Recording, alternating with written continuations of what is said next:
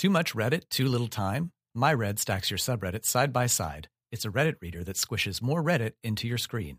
Get a free trial today at myred.com. You are Locked On Bucks, your daily podcast on the Milwaukee Bucks, part of the Locked On Podcast Network. Your team every day. Backs him down.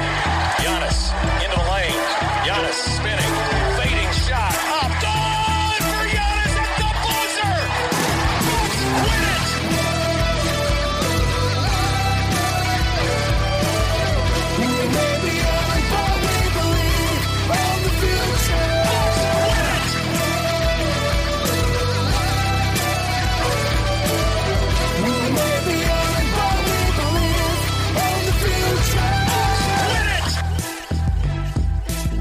On Bucks. It's Frank Madden back with you again, and pleased to report we have recovered part three of our podcast with Jeremy Schmidt of Bucksketball, as well as Steve Von Horn, my former co-conspirator in the Brewhoop podcast slash co-editor of Brewhoop.com, um, where we left it last, and we were concerned. You may recall from the last podcast, we were I was concerned that uh, we may have actually lost the, the part three of the podcast when Eric's computer crashed. Thankfully, it's been recovered. But where we left uh, at the end of part two, if you haven't checked it out yet, please do. But where we left it was uh, talking about some broader themes that.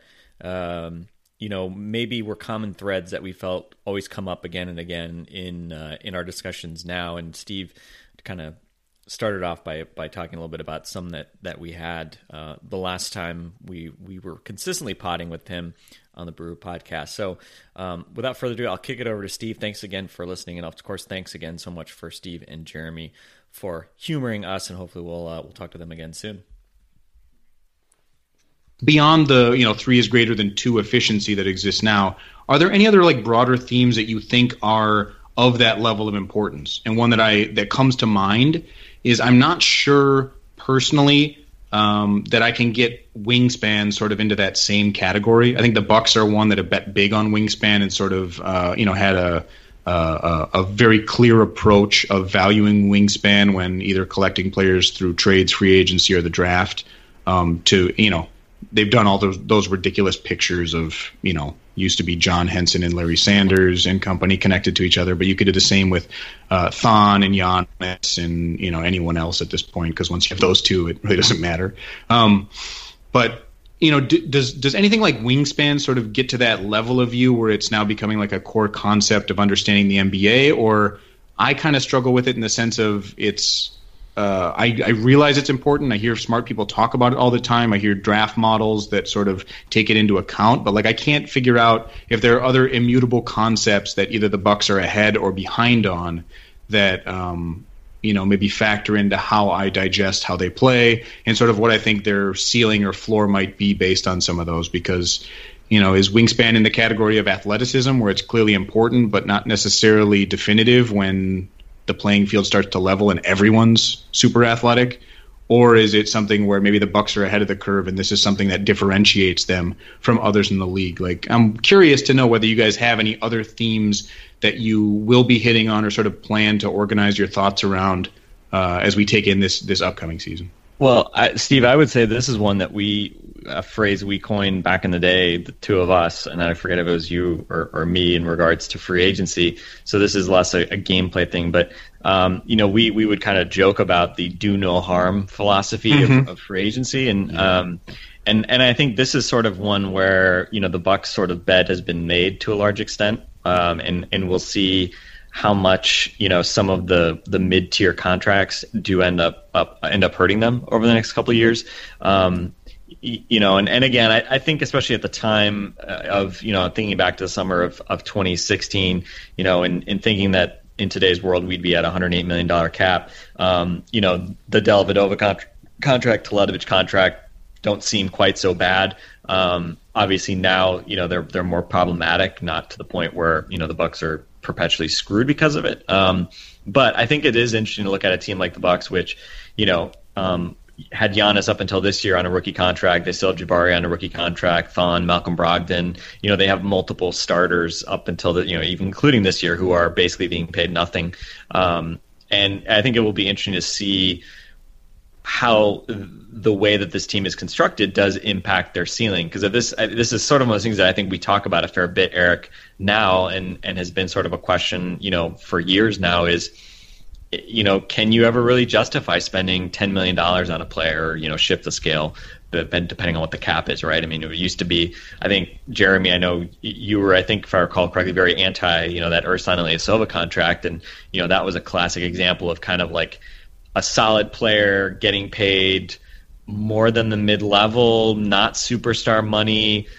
You know, just sort of one of those keep your own guys type thing. Um, and even though you could kind of look at him and say, if this guy walked, like, do, are we really going to miss him, right? Or we, could we even trade this guy for anything? Um, and um, you know, Ersan's tenure was maybe more innocuous than it could have been. It wasn't really bad after that contract, but it wasn't really didn't really take the Bucks anywhere.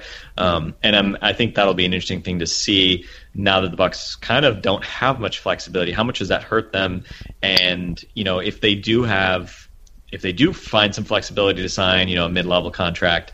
Uh, you know, next summer, the summer after, whatever it might be, or if they get more flexibility going in 2019, you know, do they again just sort of blow their load on you know somebody who's not a superstar because they feel like they have to spend money um, and and I think underlying all that is, you know, also the Jabari Parker situation and what you pay Jabari, because I think there's a lot of very valid um, skepticism about paying Jabari among a lot of Bucks fans, and I, and I totally get that. Um, but first off, he's not going to take you know ten million dollars a year or something like that. Um, and you know, I think the interesting question for me, I kind of circle back the other way, and I kind of wonder. I mean, what are you going to do with sort of that? You know, if you don't have significant cap space, and you're not going to pay Jabari, then like what are you doing to like put yourself over the top? You know, and it's almost like you don't want to just like pay Jabari because you don't have any cap space and you you know blew it for yourself and you just have to double down. but yeah. um, but they are in an interesting spot because you know again it's sort of like one of these things I think a lot of people don't want to confront the reality of. But the upside I think in a lot of ways of of this team over the next three four seasons is is going to be very closely tied to does Jabari come back, and what kind of player is he, and how much do they pay him? Um, I think we've talked about this before, but I, I think it's the matter of confronting the idea of having no assets. Like there's Giannis, that's an asset. Or, and I, I guess it's also the difference between an asset and a good player. Like right now, Khris Middleton's an asset because his contract is good. His next contract might not be good. So he, he might very well turn from an asset to just Khris Middleton.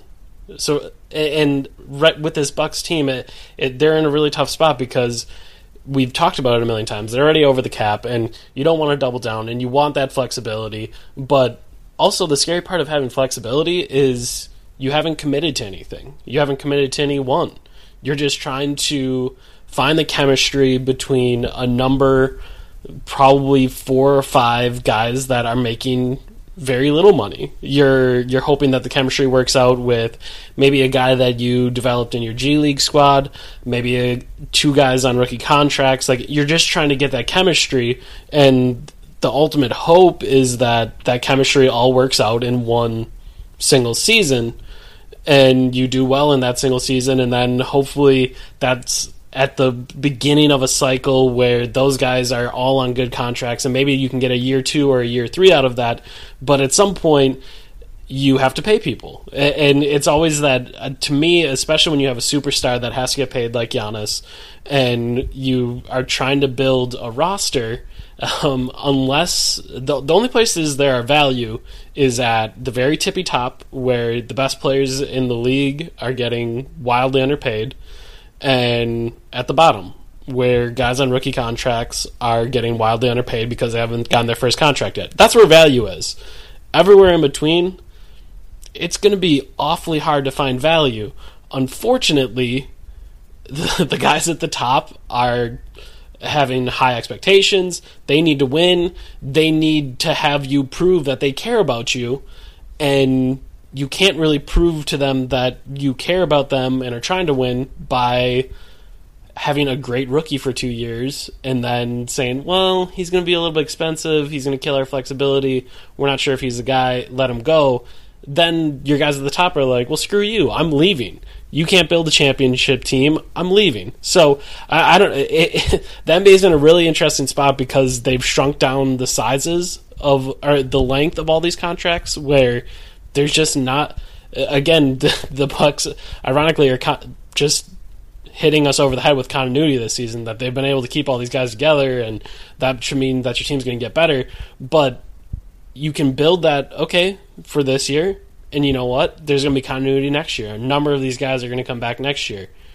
But by the time Giannis is good enough and he's the he can be the type of guy that can win you 50 games year in and year out well the guys that built your continuity in those first 2 to 3 years they either need to get paid or they're being overpaid, or they need to get somewhere else, or they were so good in those two years that they made enough money that they can get a better contract for another team that's trying to make that same jump. Like d- finding the core and keeping it together in the modern NBA is really freaking difficult.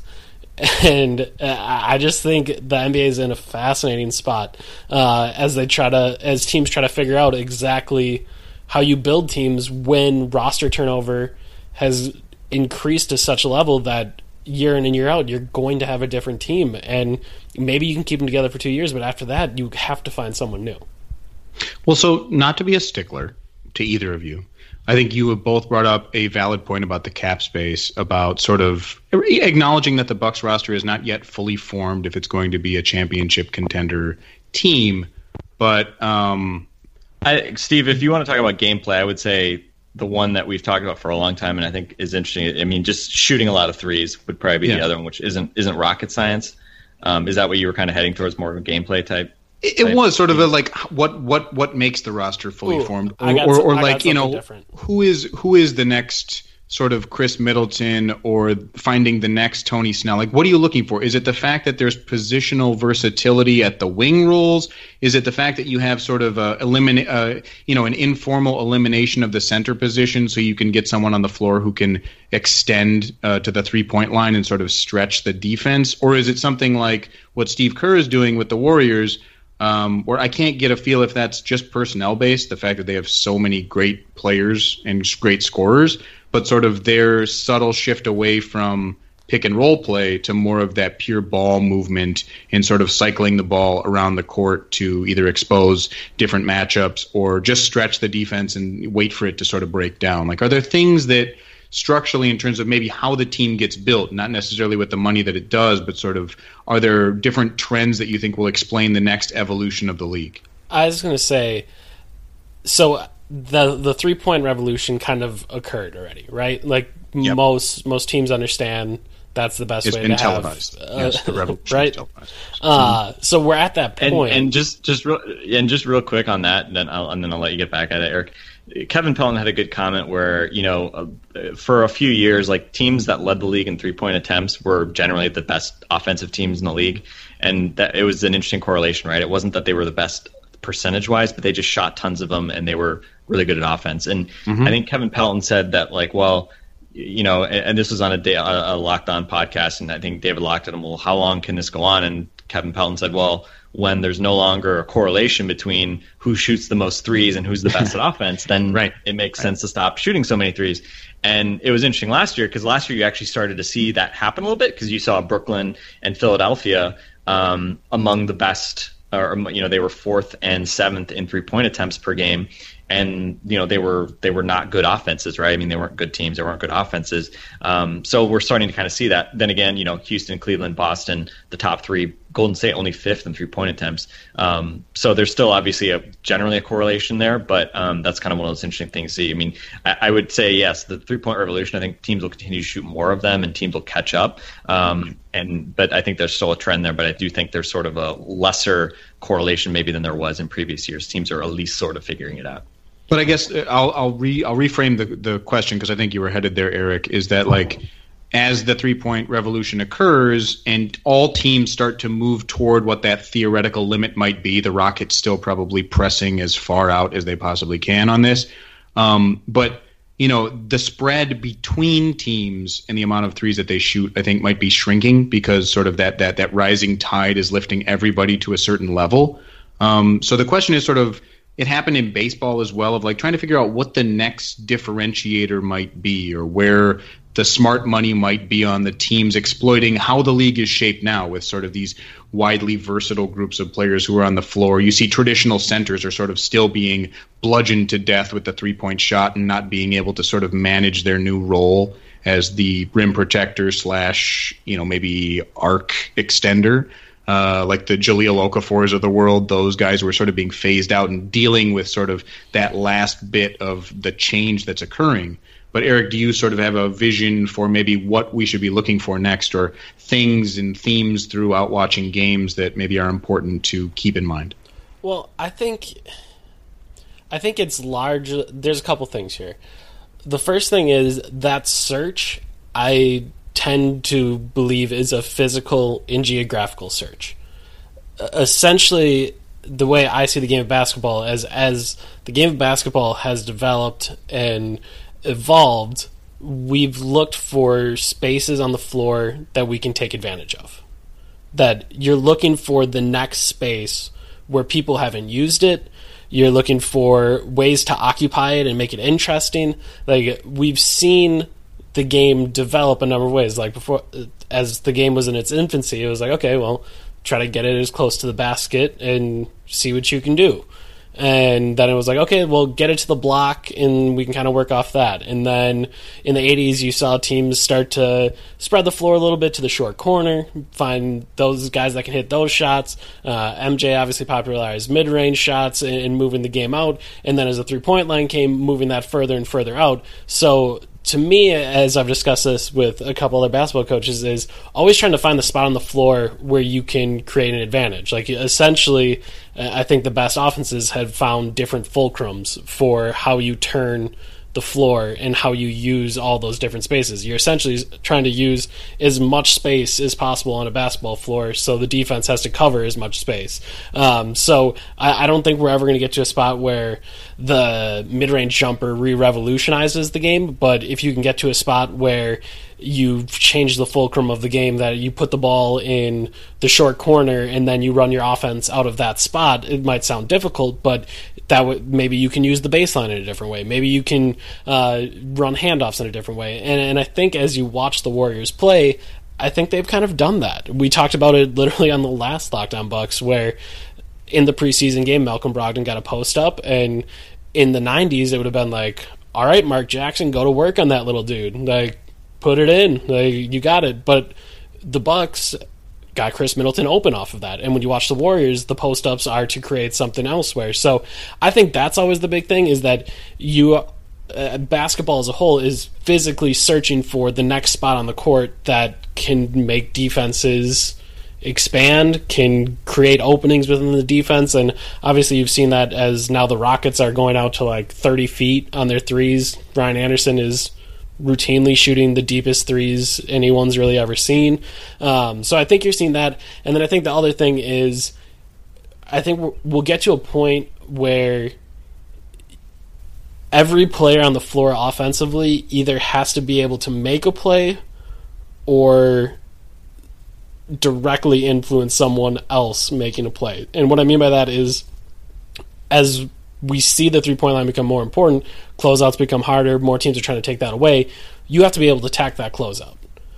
And if you can't attack that closeout, you have to be able to make a pass that takes advantage of someone attacking that closeout. Like just the idea um, that if you can't make plays, you can't really be on the floor, or in more extreme situations, like DeAndre Jordan can be on the floor because he's such a weapon around the rim that you're actively helping create make plays for someone else. So um, those are the two things I kind of see, like the physical search for the next spot on the floor that's going to be difficult to defend, and then just the idea that you can't be on the floor offensively unless you can make plays.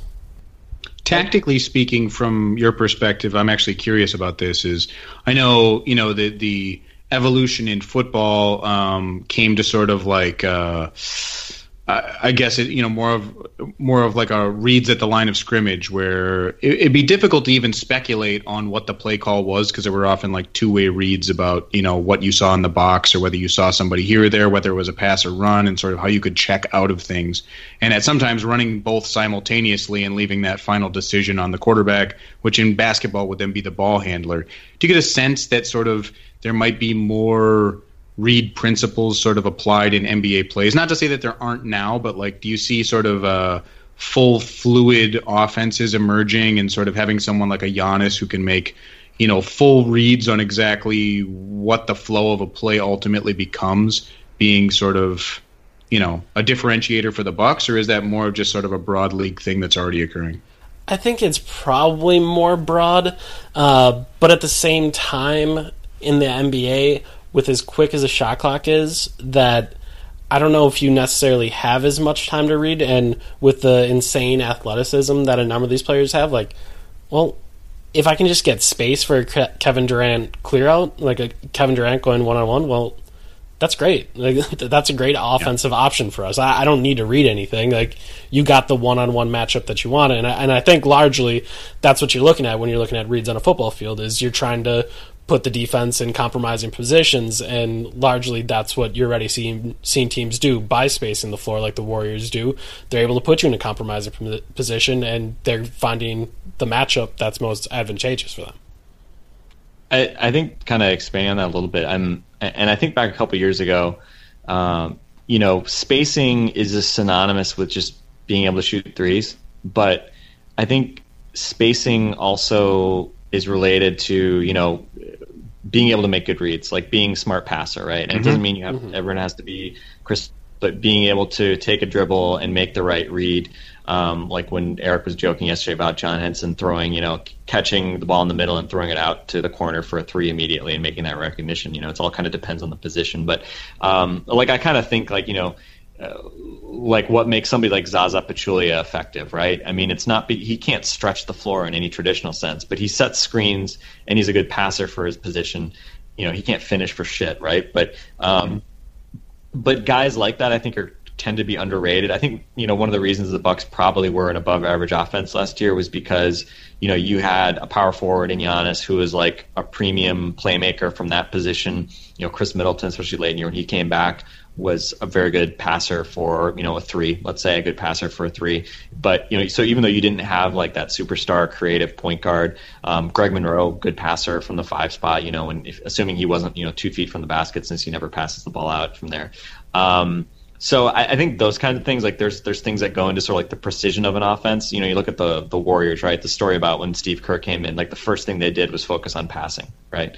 They just did bunch of drills in training camp around like passing and being unselfish, and that was the big the big difference from when Mark Jackson was there. There was this emphasis on being unselfish, and you look at how the Warriors like screen, like the way the guards, like Steph Curry and Klay Thompson, like they're great screeners, right? Which is something that like nobody's gonna you know put on a highlight reel, um, but but those things are important. So I think having guys who yeah, I mean, you want guys who are going to shoot threes, and you know, we'll kind of see. It'll it'll be interesting to see, kind of like this year as well, like big guys, like we've seen some guys like Brook Lopez, like add that to his game. Marc Gasol, add that to his game. You know, like watching Josh Powell and Jeff Withey shoot threes yesterday in Dallas, I was kind of like, there's got to be mm-hmm. some logical limits to this. Um, yep. Yep. So it'll be kind of interesting to see how that unfolds. But guys who can pass at above average, you know, above average passers from every position, you know, those guys I think are going to be probably underrated relative to, you know, people are just going to look for are probably going to be biased towards just three point shooters, but guys who can screen and pass. You know, I mean, Andrew Bogut, right? Like, why was Andrew Bogut like an awesome offensive player for the Warriors? Because he was on a team of shooters and he was a great screener and a great passer, right? I mean, it, it just worked. So I think those. I'm glad that we just spent 15 minutes making my case for Kelly Olynyk. yeah, it's true. I don't know. I don't know about his screening, but um, you know, uh, but but I guess we'll, we'll we'll see. But certainly the passing and, and and shooting. So I don't know. I mean, I think it'll be interesting to see that that sort of stuff. And I have to say too, it was kind of funny watching the Bucks. They were, I think they were pretty small in like the fourth quarter yesterday. And obviously, who cares? It's a scrimmage, but or a, a preseason game. No, but, it was a scrimmage. You know, there, there were times where it was like they, everybody was around the perimeter, and it kind of underscores like I mean, playing five out like actually isn't that easy. Like you're going to get more space if you've got one guy who's actually like cutting and diving to the rim than you are if everybody just is standing, you know, 24 feet from the hoop and just sort of passing it around. I mean, that's not really the recipe for necessarily great offense either. Like you, putting five Tony Snells, even if he's shooting 40% from three, like that's not going to do anything for you.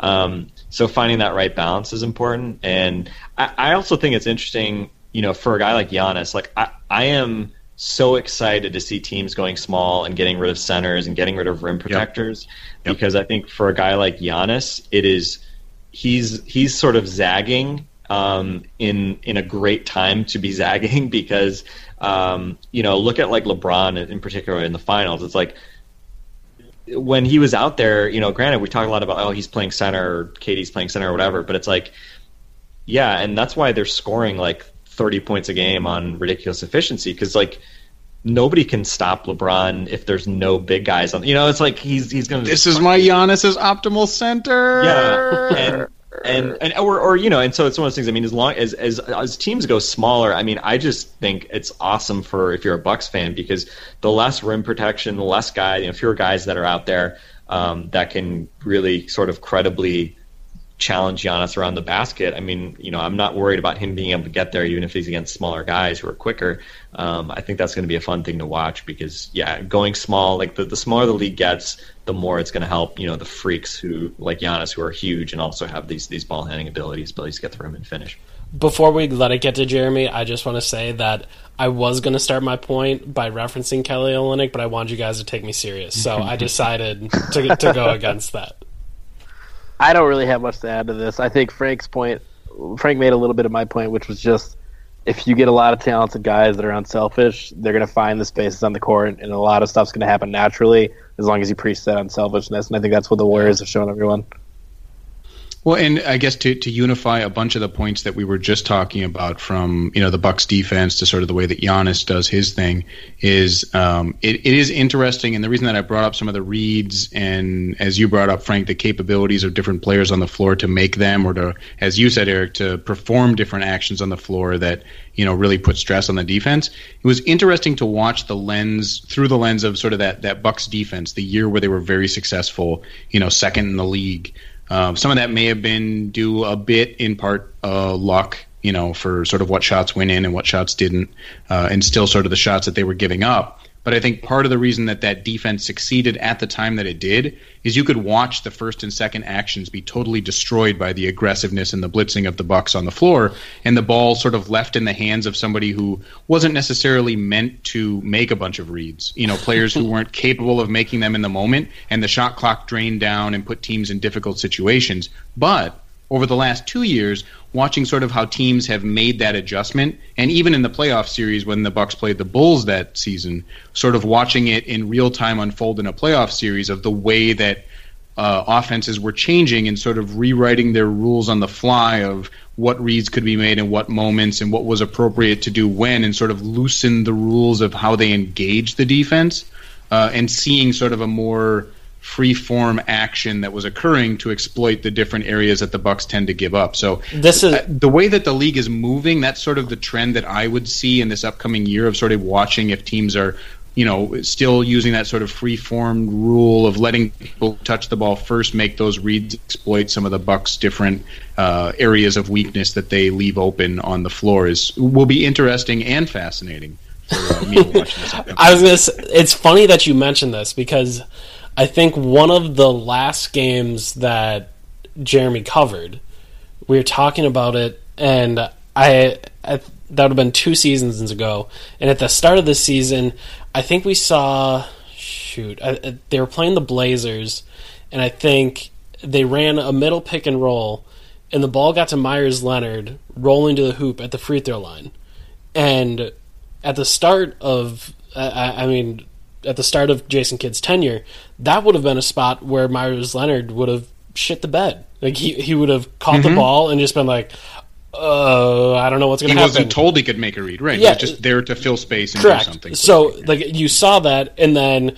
Meyers Leonard grabbed it, made a dribble, kicked it to the corner, corner three, wide open, bang. And I looked at Jeremy and I was like, "Oh shit!" Like that like this is how the league is going. Like the Warriors kind of started that with Draymond and taking advantage of that and making sure he knew to make that read. And I was like, man, if more fives can start to do this, like this Bucks defense is really in trouble. And then I think in one of the last games, I think I'm not 100% sure on this, and maybe this is just how I want to remember it because it's perfect anecdotally, anecdotally, but I think it was Jason Smith and I think he would have been playing for the Wizards at the time. Wizards. Uh, and he made that exact same play. Like they ran a middle pick and roll. He grabbed grabbed it, I think, with his left hand, spun to his right, and threw it to the right corner for a three.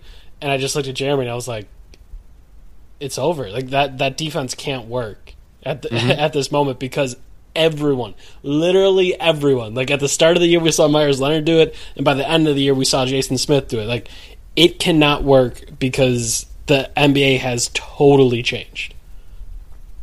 You see how deliberate I am? See, I'm pointed in my criticisms. I can still manage to get them. Deliberate Steve, is a good way to describe this podcast right now. Steve, Steve is is is Meyers Leonard your Kelly Olynyk? Oh man, I, don't, you know what Meyers? I mean, that was one where you know, Frank, you, you mentioned sort of the um, the the wisdom of the Twitter crowd. I, I think I followed some some Blazers folks as well, but uh, the last year of Meyers Leonard seemed to just be a dumpster fire of basketball. like everyone everyone jumped ship. It's not quite the Waiters Island situation where there are people who are still like, I'm here, and uh, you know, I. Uh, will sell tickets to Waiters Island at some point. It seemed like Meyers Leonard's Island was just like burned and sunk into the ground and like forgotten about. So I don't know if anyone can claim Meyers Leonard anymore, but I I do still believe he could serve a purpose for a team. I, I and I think that, that, might be Meyers Leonard's just like a yeah, Meyers Leonard's just like a barge full of garbage sitting in the middle of a river or something like that. So have at exactly. it. Exactly. Exactly. Um, so there, I guess I had one final question. First of all, a PSA to anybody. This is so there. many questions. Um, yes. Well, I, I, I, I this is part. This is part eight. It's airing in in mid December. So we started recording this at eight thirty, which is like late for me as it is. Uh, the first is a PSA to everyone out there. If you've made it this this far, uh, and maybe for the rest of the season, listen to podcasts at 1.5 speed. I cannot recommend that enough. I listen to a lot of podcasts. Um, you know, I would like if, to record the rest of this at 1.5 speed. It is. It, I, love, I, I, love 1.5 speed for podcasts. Even Eric's delivery at the beginning, I slowed it down this morning just to see to the regular speed. And Eric, man, you are really coming in there with the welcome to Lockdown oh, yeah. Bucks, which I know you're sort of trolling people now because you sort of get crap about it. So I actually appreciate what's happening there. But just so everyone knows, 1.5 speed, way to go. Excellent thing to do. Is that it, or did you have another question? I I, I, I did have one more, and I'm going to make you all stay for it as well. Um, the, the so the nature of the podcast that you guys do, and we've been discussing sort of the broader constellation of fandom that exists, and you know Jeremy now on the outer edges of it, wishing he could just like drop off the line and have some like pre-programmed goodbye or something, probably at this point. But uh, the question is like you guys have always we used to blog about the Bucks you guys podcast about the Bucks. I think the way that most analysis in the league is framed sort of around the team concept, where you're still worried about cap space, you're worried about getting good deals on players. Any thought at all that, you know, with a transcendent talent like Giannis, that your fandom, um, there might be people out there, you know, people who in, in, in Greece or elsewhere who sort of are already attached more to a player than a team but any thought that sort of in the future now, with the way that we can consume the game differently with uh, NBA League Pass, see any team we want at any time, we're not tethered regionally to sort of how we interact with um, the NBA. That at any point, do you think you would make the switch to becoming more of a fan of a particular player and follow their career uh, rather than being sort of tethered to a particular franchise or team? Because I think that there's there's you know a weird relationship you have with a team where they're not going to make all the right decisions they're not going to do everything right but the way that you frame it sort of the players become you know more like expendable pieces or sort of assets on the ledger rather than like you know the the the the fun enjoyable players that they are. Like Jabari Parker I would love to just sit and enjoy but from the team perspective I'm always like oh god they can't pay him. I don't want him to. Oh no he represents too many risks or you know he's going to be too much money um, and sometimes I, I'd like miss the fact that I could just, enjoy some of these players for who they are and what they bring to the table and sort of the entertainment that they provide me because some of that perspective just gets shifted or lost in the process. And I'm not sure I'm there yet, but like with someone as special as Giannis, it's almost within the realm of possibility where if for some reason you know those that his experience in free agency if he decides to go into it were that interesting and he wound up on a different team like maybe I could follow him and just sort of see where his career goes and sort of reframe the way that I uh, consume the NBA and, and and take in different ways. So it might be a harder question for you guys to answer uh, in the sense that like I'm not sure it would even exist in the realm of possibility right now. But is that something that is all on the table, uh, Jeremy? Probably for you because it seems like you've not necessarily been as up on the Bucks yet. But are there still players or maybe different sort of ways that you would uh, stay engaged with the league itself? I, I don't think I would ever my, consider myself to be a fan of a player specifically, just because I've spent so much time around these players that I realize that they're just people, and it's uh, you know even if they're um, even if they do good deeds and they seem to generally be good, we're getting like ten percent of their life like via you know the media. So I don't really know what they're actually like. It's hard for me to deify a player or to just start following a player. There were times sure that like oh, if somebody was from, you know, I grew up in Wauwatosa, Wisconsin, and Devin Harris, though he went to a different high school, was somebody that I remember playing with at the YMCA and just remember seeing him there and stuff like that. So he was like, oh, I'll, you know, his career is interesting to me um, because he's from a place where I'm from. But I wasn't like super into it. But I just kind of kept up and just kind of kept tabs on what was going on with him.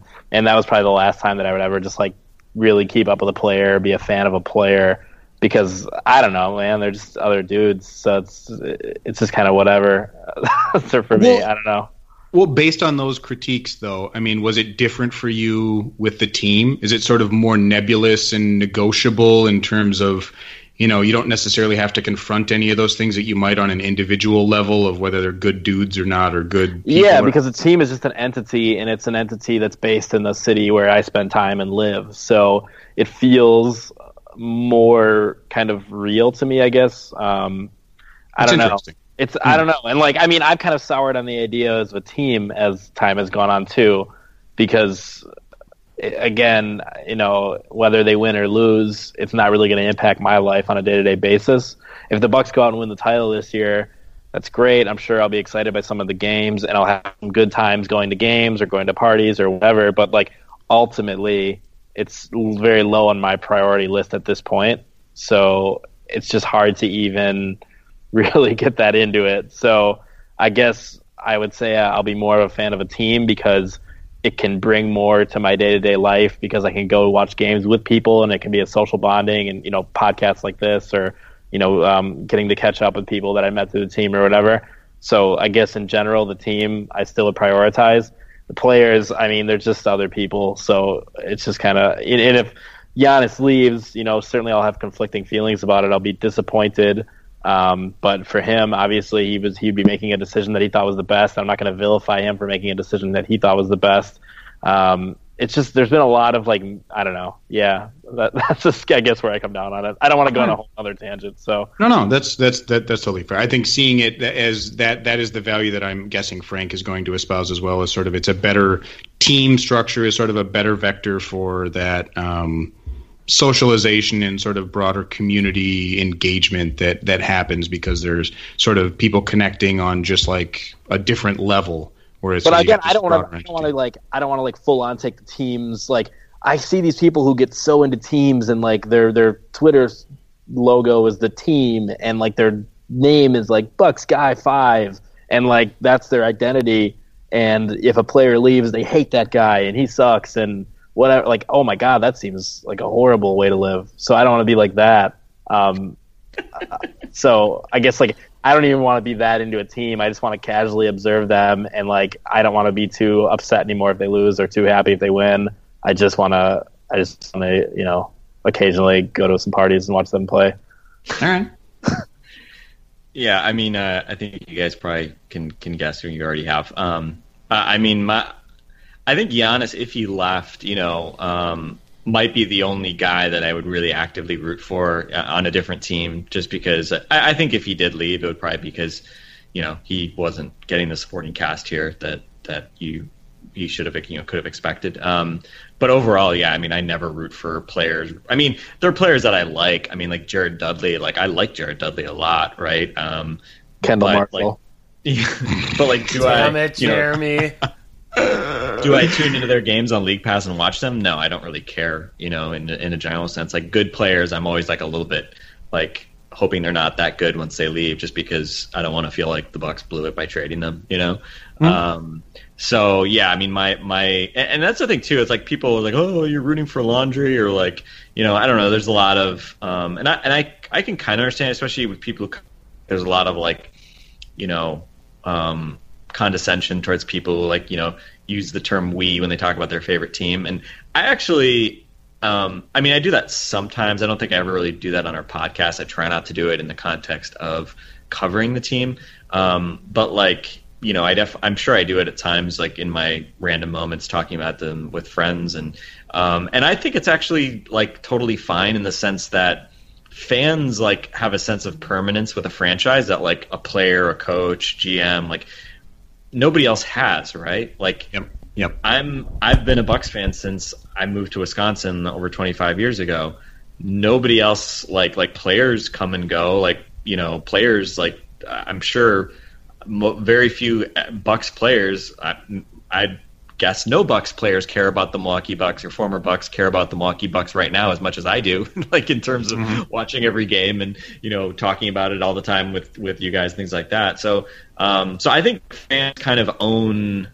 I mean, and again, this is just like it's just an opinion thing, but I, I, I don't know. I feel like fans own sort of a team in that sense um, to to have that sense of community because I think it is sort of a a broader we about like we as a fan base, you know, we the supporters of this team. I don't know. I don't view it as I don't view it as cynically as a lot of people, um, which is kind of my way of saying yes. I'm a I'm a team person, at least with Yeah. the Bucks, Yeah. um, and and histor- You know, when it comes to sports, like I root for the Packers. My dad went to Penn State, so I follow Penn State, and I follow Wisconsin because I grew up in Wisconsin. Like, you know, and I watch all those teams, and you know, like that's kind of what I do, and I don't think I get too bent out of shape. But, um, but yeah, I don't know. I'm not like, you know, I, like I appreciate LeBron.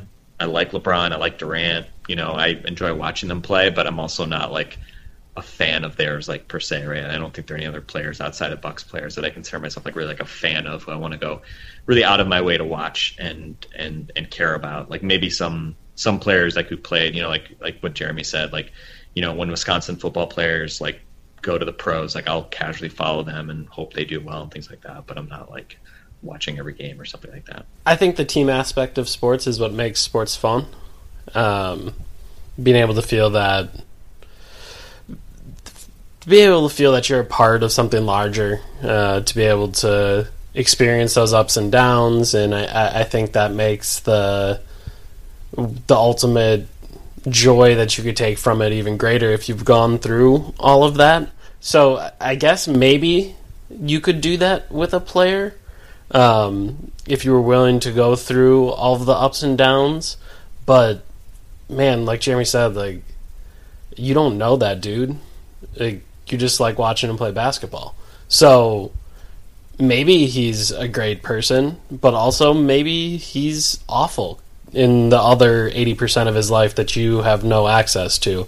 So I, I just think that could kind of be a, a weird experience. Not that that isn't the same thing with the team, that a team can do awful things and uh, a team could be awful to support, but most of the time you're going to have uh, a bunch of different directions you could go in that could find something that you ultimately enjoy about that team and like about that team, and you don't have to a- actively just focus in on one person. So maybe you could do it at some point, but I, I really do think it would be kind of strange.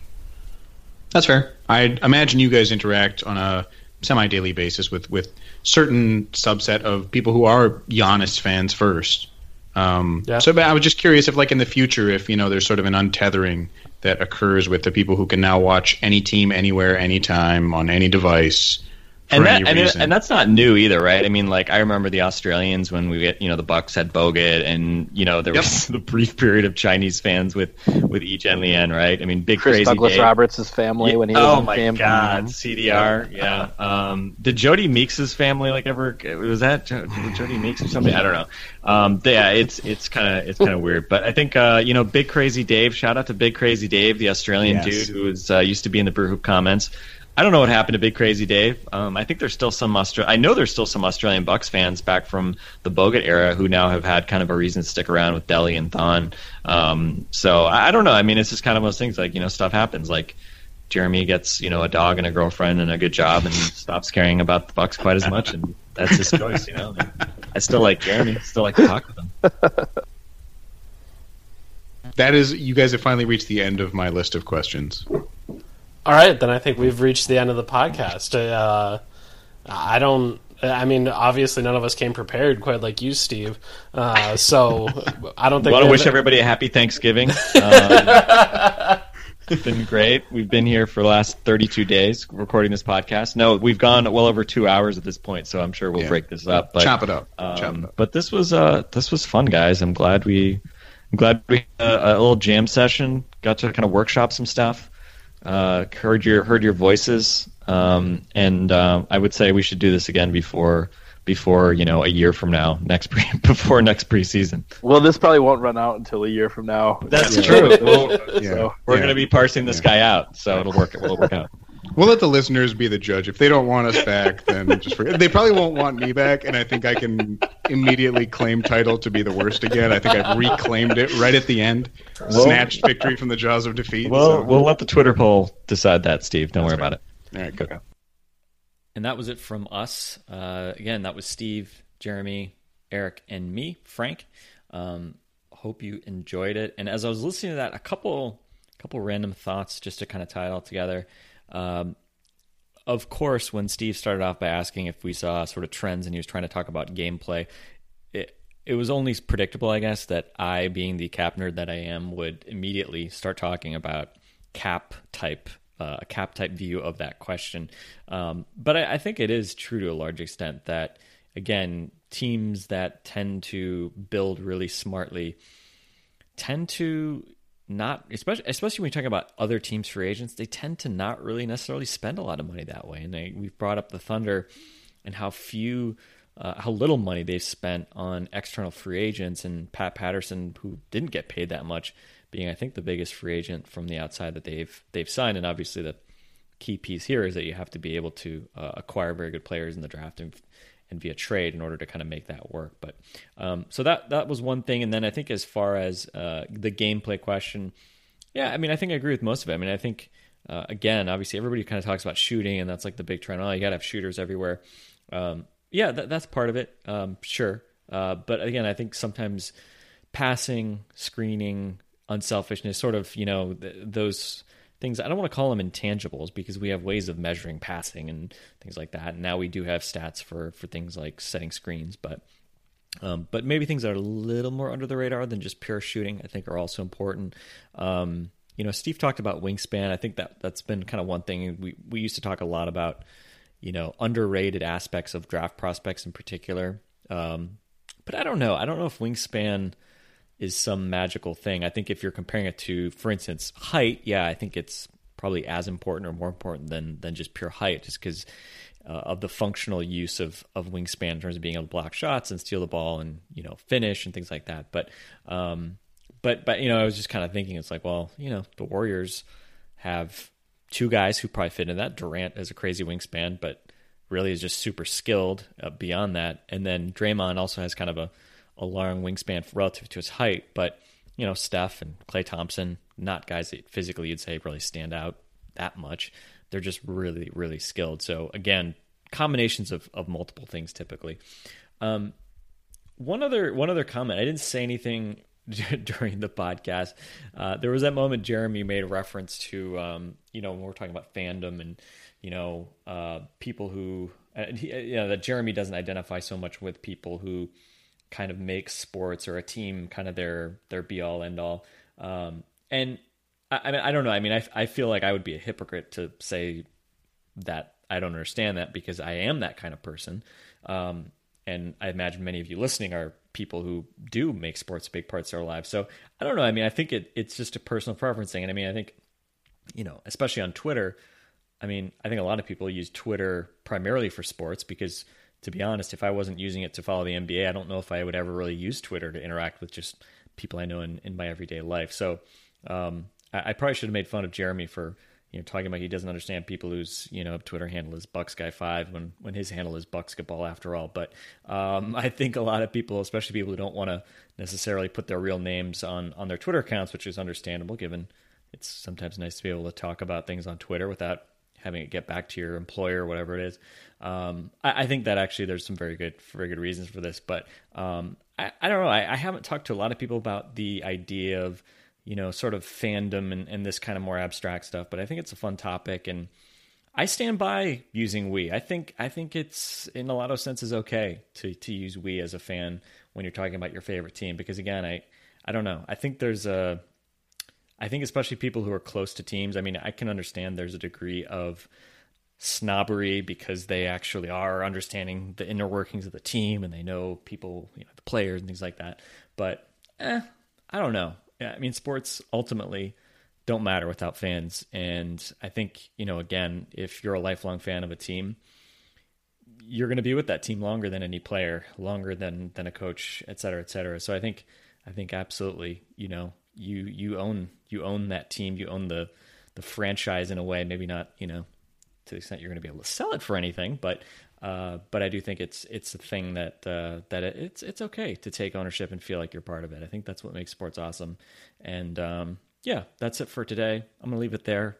Um, Eric will be back for our next pod. We'll see if we can pod uh, for either Thursday or Friday. I think we need to do some Bucks over unders we haven't really done that. We did the win over under, but I think we need to do some kind of more general statistical over unders. We talked about that a little bit, but now that we're in training camp, I don't know. Maybe we can revisit that. I don't know if we did uh, enough over under stuff before when we kind of alluded to it. So, with that, I will leave you guys. Hope you guys have a great Wednesday. And if you hear this on Thursday, I hope you have a great Thursday too. Uh, and we'll talk to you guys very soon again. It's Frank.